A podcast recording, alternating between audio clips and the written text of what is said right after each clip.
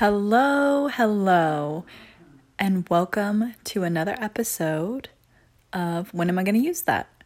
Um, so, some exciting news, life update.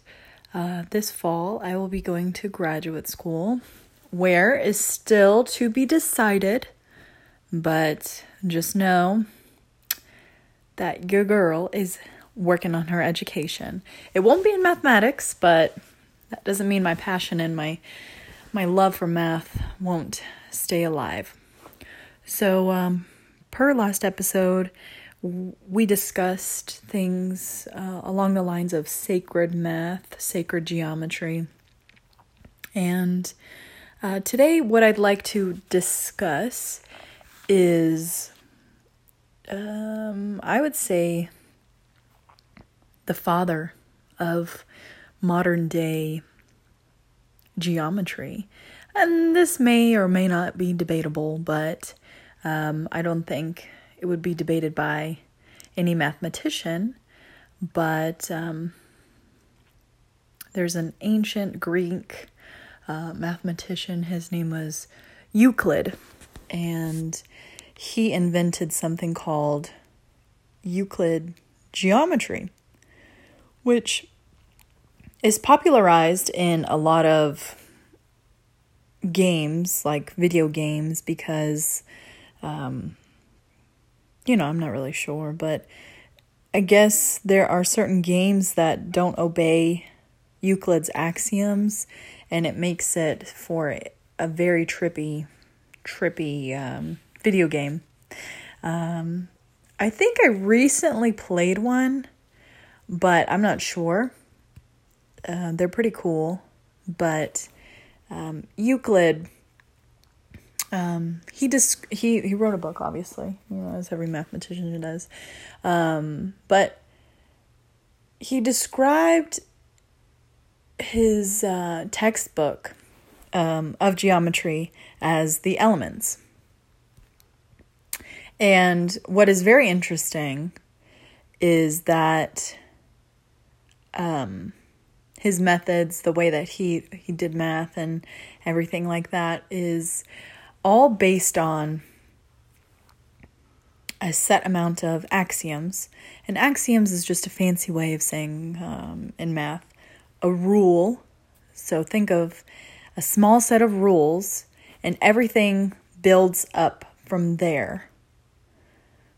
So let's take a, a rule.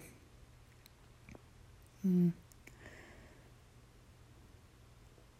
I don't know. Like, I guess the only rule that I can think of right now is uh, having to do with drinking and driving. I don't know why that's on my mind, but, um, you know, your first offense of a DUI is, you know, a fine. And then your second offense, you may go to jail and you may have to pay some fines or you may get your license revoked. But very similar in math or even in a fitness class or um, when you're beginning to learn something, anywhere you go, you start with a small amount of knowledge and you just continue to build. Um, a good example is if you are using a computer program. You know, you start off with learning the basic commands, um, and then you start fiddling around and saying, well, that, does this work? Does that work?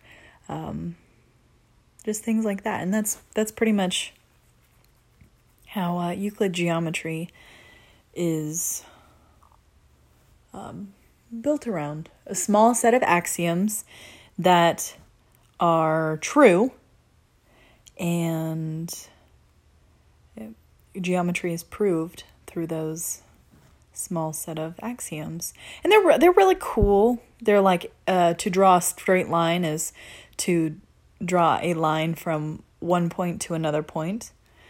Um, so if you have time you can look up some of his axioms but i don't think we need to discuss them um, so, Euclid's geometry is often just the study of shapes in a plane. So think of your normal shapes in a plane. Um, this is actually very cool because nobody is saying there's no rules written that these shapes have to take place in a plane that you and I can see. So, for example, we, we see in our yard a volleyball, or maybe it's a basketball, whatever your favorite sports ball is. It's out there in your yard. Um, you can see that. But with some of these principles and axioms, it can extend into other planes. So the the complex plane, or um, in the, the imaginary plane or something like which would be the complex plane but um, the z axis we have x y and z um, but it's it's pretty cool that we can we can transcend these these shapes that we see in our everyday life into another plane or into another universe um, based on a mathematician that was around in ancient Greece. Um, something that stems from Euclidean geometry is one of our favorite, my favorite. Um, I don't know why I said our, but I guess when I was teaching when I was when I taught pre-calculus, the the biggest the biggest deal would always to be just have in the back pocket know your know pi, pi, the Pythagorean theorem. And even if you like math, hate math, can't get enough of it, knowing the Pythagorean theorem is probably going to help you win G- Jeopardy one day. So just always, always keep that in your repertoire. Um, let's think. What would I like to talk about regarding the Pythagorean theorem? So it was invented by a mathematician um, he was also a cult leader. Now, I don't like to say cult, but he did.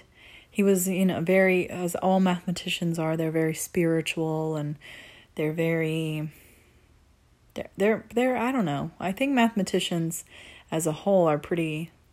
And I'm not just saying this because I am a mathematician, but um, I think they're pretty deep thinkers and maybe they see the world a little bit differently than others. Um, but Pythagoras, he really just wanted everybody to get along. His his religion, his cult, whatever you want to call it, was very open and welcoming to all people. And at the base of it all was to love math. I learned about that. I actually learned about the history of Pythagoras in a, a fun class of mine. It was called Number Theory. And you could say that Pythagoras is the father of number theory um, because of his wonderful big, um, his I made it moment, the Pythagorean theorem. So let's, uh, I want to recite exactly what Pythagoras had coined the definition of a um, well of the theorem. So, in right angled triangles, the square on the side subtending the right angle is equal to the squares on the side containing the right angle. Well, if you know what subtending means, let me know because I don't. Um, all jokes aside, let's just take it back to what we know. Um, if we have a triangle that has a right angle, so a right angle is 90 degrees, exactly 90 degrees. No more, no less, 90 degrees. So think about a perfect corner. Now you can find one of these in your home, in your office, um, or on the computer. Just look at um, a corner, maybe in a, a doorway a corner. That's 90 degrees. So a perfect corner. Um, I think it's it's hard to find a right angle in nature, but it's it's very practical in man-made things because we can measure and we can um, determine what the other sides of the the the triangle can be based on the legs of the right triangle. So, we have a right triangle. Let's say we have there's there's actually amazing things that we can do um, with functions such as sine or cosine to find angles and lengths of a triangle um, just because we know that one of the interior angles is 90 degrees. You know, all we need to make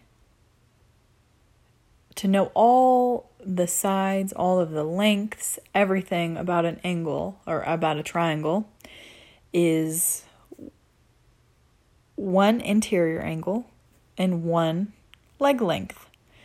Um, and if you have a right triangle, it's even easier. So picture your right triangle and label um, uh, one side touching the right triangle A and the other side touching the right triangle B. So you have two legs that are length A and B. Now, that long side that connects A and B, that's called the hypotenuse. And we'll label that C. Now, regardless of your configuration of the triangle, whether it's you know the right angles at the top, at the bottom, at the left, whatever, it is true, it is always true, and this is all thanks to Pythagoras um, and his wonderful theorem that a squared plus b squared is c squared. And that is just to to have a a rule that perfectly describes all angles or all triangles that have a right angle is amazing. And that's exactly what um, mathematicians try and do in their research, in the way that they study, and when they're just in class. They try it is true that all mathematicians they they do enjoy rules and it is kind of their job to find to find if or when a rule fall, falls apart and therefore it's not a rule um, but when you can find a rule that's true for every single situation, that is a theorem, and that can be proven with axioms. And that's why Pyth- the Pythagorean theorem is a part of um, Euclidean geometry because um, we see this shape, a triangle, in space. We see it in our lives and it can be proven with a few always true axioms. But um, a beautiful thing to remember always, rule, whatever you want to call it, trivia, Pythagorean theorem is a squared plus b squared is equal to c squared. Um, I don't really have a, a challenge for you or a way to, you know, get your brain working, but just be mindful of whenever you're in your house or in your office or anywhere.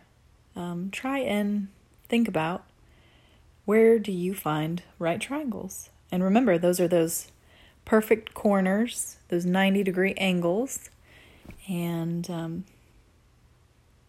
just bask in the awe and the beauty of a rule that is true for every single right triangle. And if you stay conscious and stay mindful of where you see right triangles, you'll think, well, wow, it is amazing because they they are they appear everywhere in your life, right triangles. Um, and for a mathematician to create a, a proposition and a theorem describing all right triangles is um, absolutely beautiful. But as always, thank you for tuning in, and I hope you enjoyed today's episode. And um, I hope you have a great day.